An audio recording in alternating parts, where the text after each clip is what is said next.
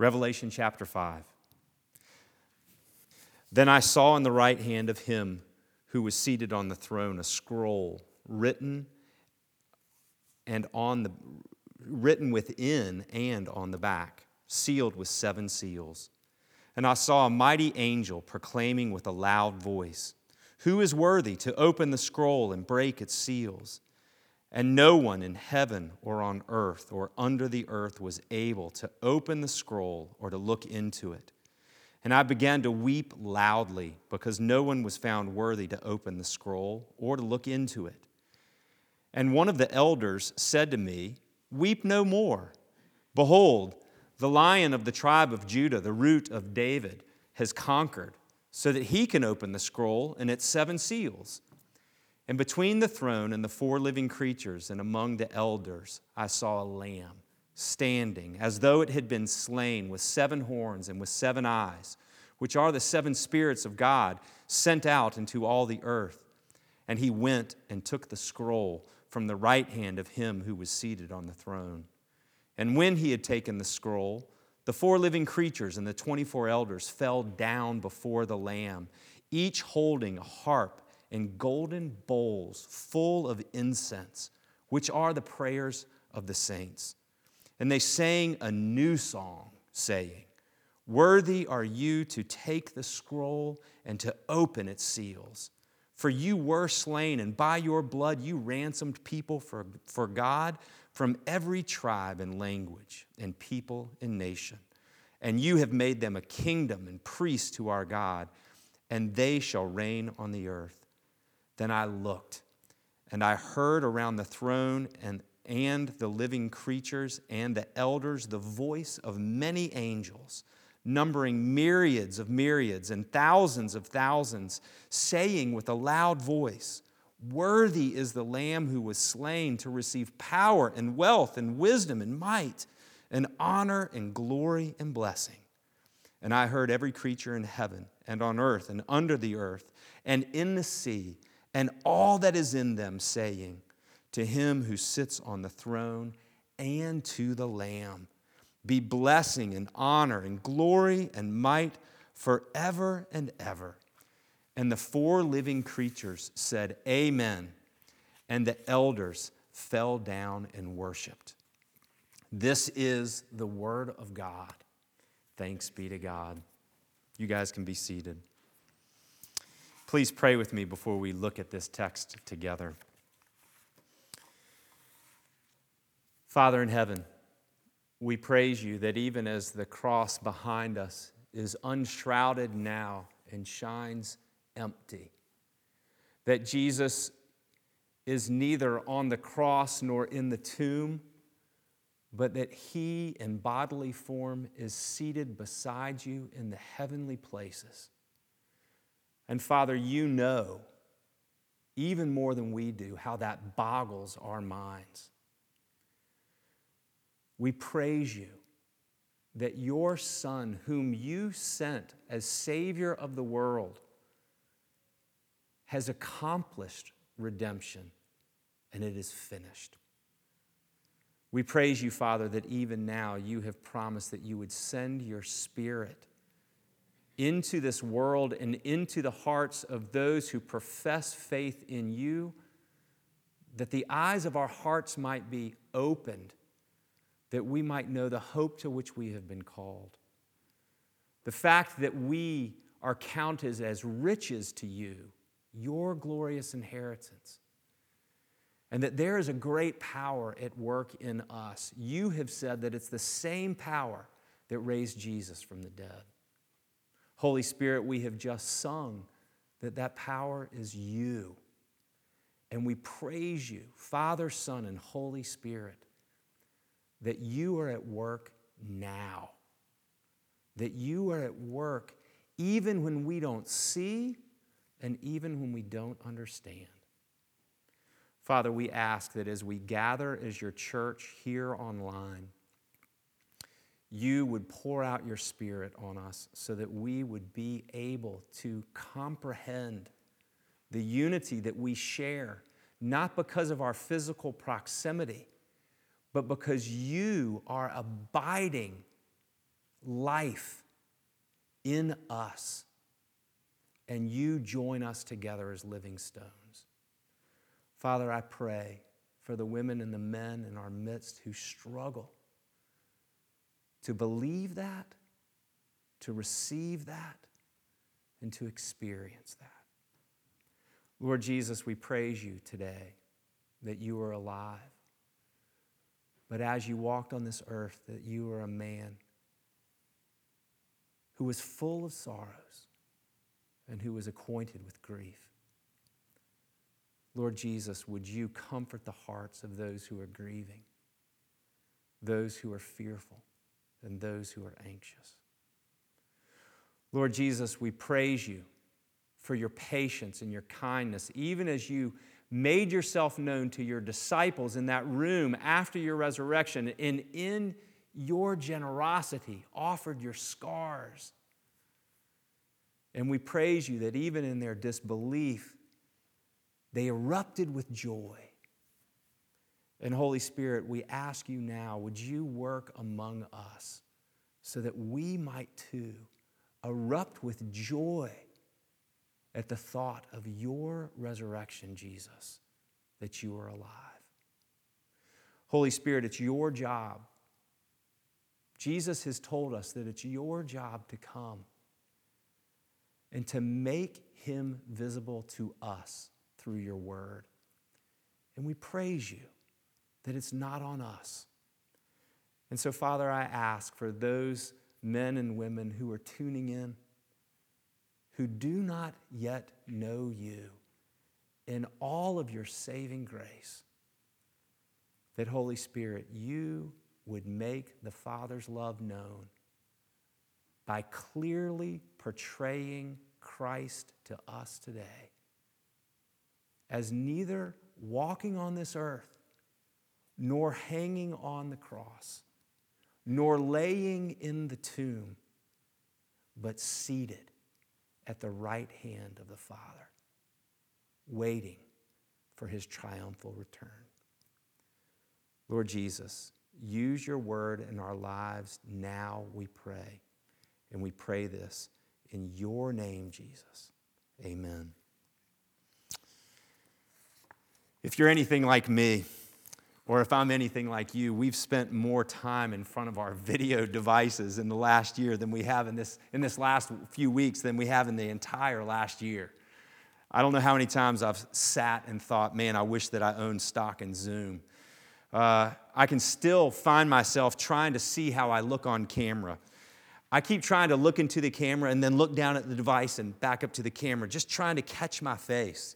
It doesn't ever work, uh, but I keep trying it nonetheless. Mita and Louisa were laughing this week at a post earlier in the week.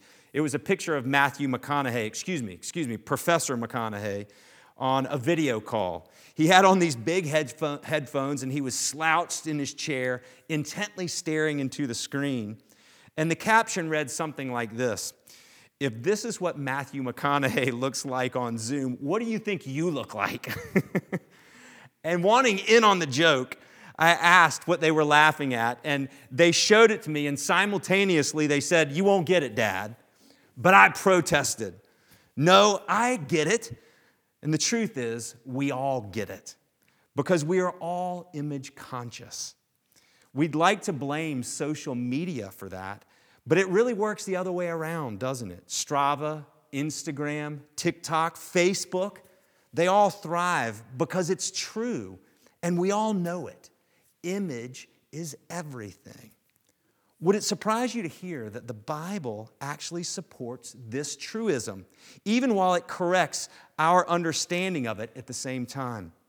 Image is everything, but not your image or mine, but Jesus's. Easter is a time when our focus ought to be on Jesus, and the Bible ends with a very specific and enduring image of Him. And it is that image that I'd like us to focus on for a few minutes this afternoon. I hope to show you through this passage that how you picture Jesus is, is of supreme importance, not just at Easter, but every day.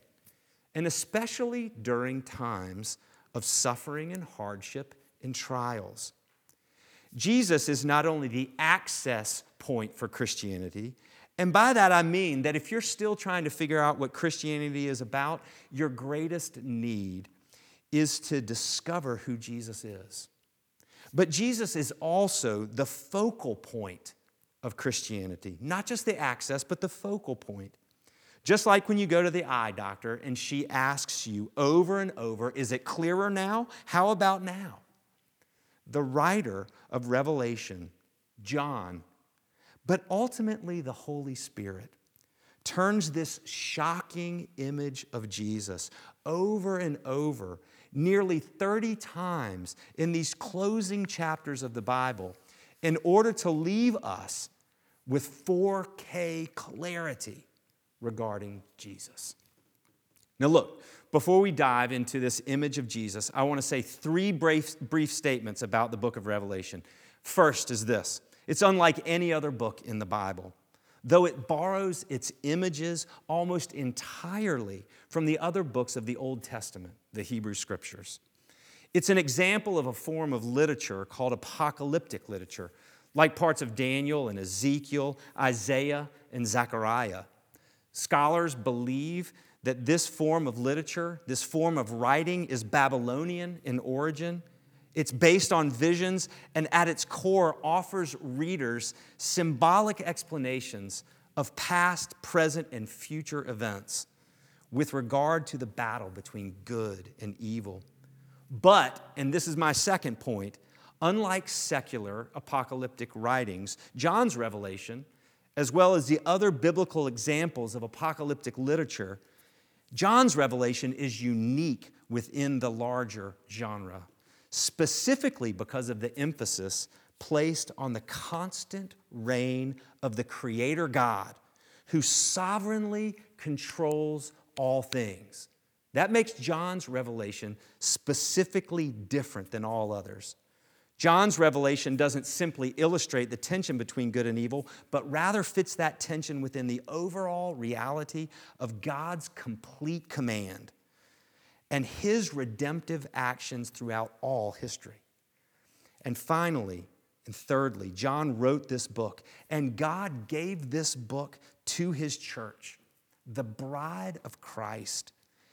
In this world, the church in her suffering, sometimes alongside the world, like now with the coronavirus, and sometimes in her suffering because of the world during eras of persecution.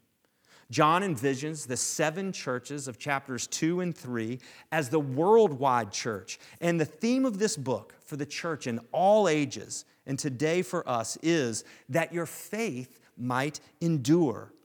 We, the church, need this book, not to identify every image specifically, but rather to help us study the world and the times in which we live from God's perspective with Jesus at the center, so that our faith in Him might endure. And it's to this image of Jesus I want to look with you now. Chapter 5 opens in the throne room of heaven, as described in chapter 4. God is enthroned, He's holding a scroll or a book, and an angel asks, Who can open it? This book is best understood as an amalgamation of the scroll in the book referenced in Ezekiel 2 and Daniel 12, a scroll containing both judgment and redemption. And John weeps because no one is found who can open it. No one who can begin making all things right. No one who can judge injustice and who can redeem a lost humanity. Who is it that can make this world right? Suddenly, a mighty angel stops John and directs his attention to the one who can open it the lion of Judah, referenced from Genesis 49, the root of David, the source of the man after God's own heart, the conqueror, we're told. Finally, strength and power, ability and royalty, just like us.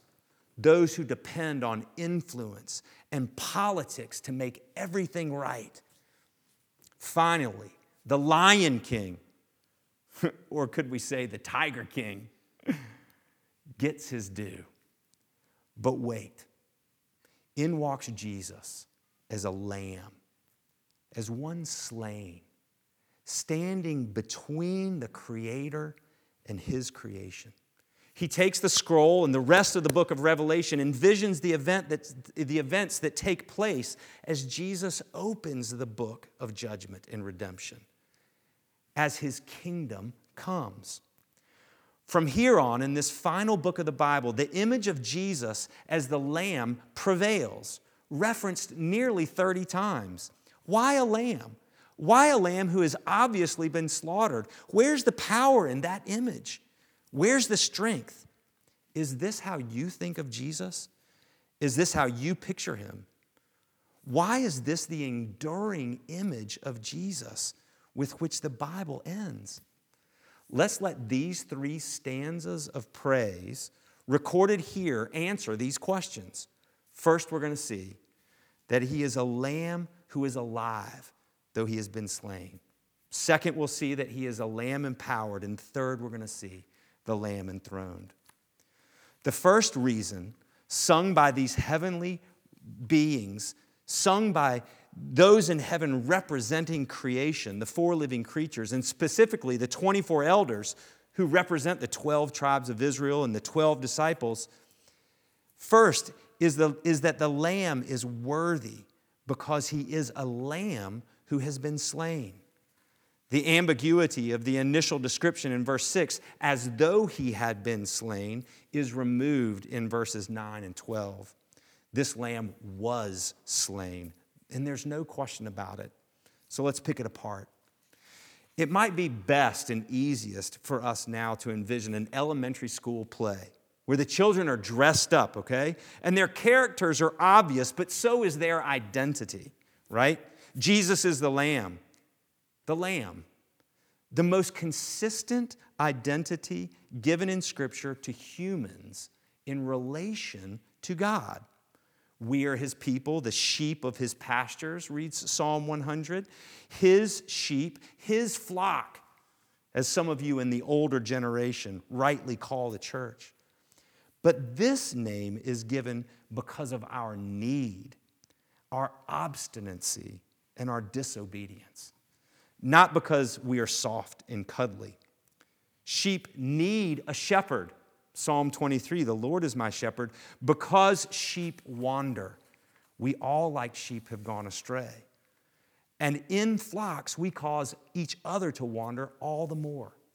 The initial question in verse 2 was Who is worthy to open the scroll and break its seals? Who is worthy to bring about the justice we humans so desire? And the redemption we humans so require. John's mourning was because there were no sheep, no humans capable of doing this, none either singularly or in a set who could fix what we had broken. No one in heaven or on earth or under the earth was able. No politicians, no political parties, no military leaders, no social influencers. But in walks Jesus as a lamb, one of us, clothed in our humanity, in our lamminess, if you will. There is one human in heaven in bodily form today, and it's Jesus, the Lamb of God. And Jesus' humanity must be remembered so that we don't think that we're the ones who will make everything right. Not as one individual or as one political party. Listen, you're right in believing that the party that you don't agree with doesn't have the ability to fix this world. You're right. But neither does the party that you do agree with. Jesus' humanity ought to lead to our humility because his becoming human was necessary. There was no one in heaven or on earth or under the earth who could do it. No one who could bring the justice desired and the redemption required. But notice, it's not his intellect or his insight, not his teaching or his examples that is highlighted here, but rather his scars. The Barnes family loves our scars. Every one of our scars tells a story. Our children's scars, of which, thank the Lord, Louisa has the fewest, remind me and Mita that we have actually improved in our parenting over time. Some scars elicit the laughter of stupid decisions, while others produce in us the awe that is appropriate of the marks of bravery or courage or resistance in the face of human evil. The scars of this lamb, immortalized in the song of praise recorded in verses 9, 10, and 12, are of that awe filled kind. His scars were not mere flesh wounds, but those resulting from the blows of death and destruction, from the blades of judgment, and from the very hand of God Himself. As Isaiah writes, his appearance was so marred beyond human semblance. He was pierced for our transgressions, he was crushed for our iniquity. It was the will of the Lord to crush him, and he has put him to grief. These are the scars of death.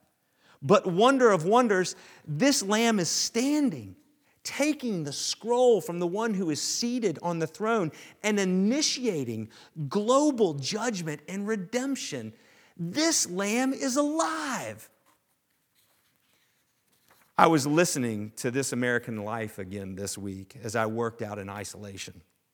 The theme of one particular show was delight. The guest was a professor of English from Indiana University, a guy by the name of Ross Gay, who spent an entire year of his academic career studying delight. And the result was a volume he entitled The Book of Delights, in which he makes a claim. He says this He claims that an important part of delight is that of invitation. That by loving something, we offer other people an opportunity to love it too. In this podcast, he recounts a night when he is at a party with some of his friends, and one of his friends has brought one of their children, and the adults were all inside, and they hear this child cry from the outside, Come out here, come out here. And he says, Boom, like that, we all bust outside. And as we get outside, we realize and behold with this child a glorious rainbow. Gay recounts it is as if the child said, Come and gasp with me. Come and gasp with me. This is unbelievable. This is the nature of the joy that burst into song of the four living creatures and the 24 elders who, with loud voices, declare the worthiness of the living Jesus who had been dead. It is as if they said, Come and gasp with us. Come and gasp with us. This is incredible. God's, God defines love for us in the giving of his son and the joy of seeing him resurrected alive. Like Luke's account of the disciples who stood in disbelief, yet were filled with joy as they touched his scars this love and joy that result in Jesus' declaration of peace, even what Dan was talking about in the passing of the peace. In that very same room, when Jesus proclaims, Peace be with you. Elsewhere, Peter writes that angels hold on to the rim of heaven and gasp as they look into the gospel. But it gets even better. The lamb's scars are for us. The living creatures and the elders proclaim, and by your blood you ransomed people for God. It's one thing for our scars to tell a good story, it's an entirely different thing when the scars of another tell the story of rescuing you. And the resurrected Jesus invited his disciples, especially those who doubted, to touch his scars. These are for you. Worthy is the Lamb who was slain for you and me to ransom us from death, the result of our sin, unto life with the Father. We do not save ourselves, we are saved by another, Jesus. And he has the scars to prove it. We need this image focused on Jesus' humanity to produce in us humility. This image that focuses on Jesus' humanity produces in us humility. You and I, we are not the Christ. But it's not just humility, it's gratitude as well. Come and grasp with me. Come and gasp with me. This is incredible. The second stanza of praise, which includes the myriad of myriad of angels. What is a myriad of myriad of angels? You should hear, man, that's a lot of angels singing. Proclaim in verse 12, Worthy is the Lamb who was slain to receive power and wealth and wisdom and might and honor and glory and blessing. And here we see the Lamb with his seven horns and his seven eyes celebrated. As strange as this image is to us, it is entirely consistent with the language of the Old Testament. From the horns that adorn the four corners of the altars in the tabernacle to David's Psalm 18, verse 2, that declare God as the horn of his salvation God gives us this image of a horn to describe even his power. He says to his he, he says that he is to his people like the horn of a wild ox. And John tells us that the eyes covering the lamb are the seven spirits of God or the sevenfold spirit of God. In both cases, seven represents complete power, wealth, wisdom, and might. Remember, this is the Lamb who emptied himself, taking on the form of a servant. Paul says, being born in the likeness of man, a lamb. This is the suffering servant of God from Isaiah, the one who allowed himself to be delivered over into the hands of sinful men. As the angel at the empty tomb declared to the women when they came to anoint the powerless, dead body of Jesus that was nowhere to be found. He is the one who, though he was taunted on the cross, refused to call that same myriad of angels to rescue him. He is the lamb who allowed himself to be led to slaughter without complaint. The one who gave up his power is now enthroned forever and empowered to empower. Jesus, who has the entire Spirit of God, sends that Spirit in cooperation with the Father to give wisdom and might to his people, to any who ask for it in his name, and in turn to receive from them honor and glory and blessing. He is, as John the Baptist proclaimed, the Lamb of God who takes away the sins of the world. Jesus, the one who humbled himself by becoming obedient to the point of death, even death on the cross, is now exalted by God, who bestows upon him the name that is above every other name. That name is Jesus. And it means God saves. So that at the name of Jesus, every knee should bow in heaven and on earth and under the earth, and every tongue confess that Jesus Christ is Lord to the glory of the Father. Christians, we need to have this image of Jesus as the all powerful Lamb impressed upon our minds so that we don't forget that this surpassing power is not ours. We don't have the power, Jesus does. We need to stop exalting ourselves and exalt Him instead. Jesus, the Lamb empowered. We need to counsel each other to go to Him, not to straighten up and fly right, The treasure we have is from Him.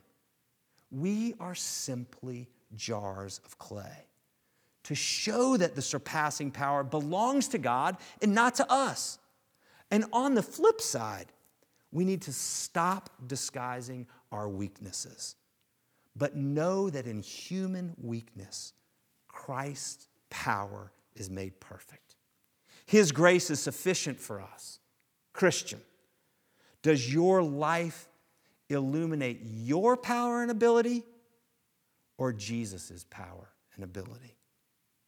Finally, the last stanza of praise, now sung by all of creation, recognizes this Lamb, this one who was slain, with the same blessing and honor and glory and might as him who sits on the throne.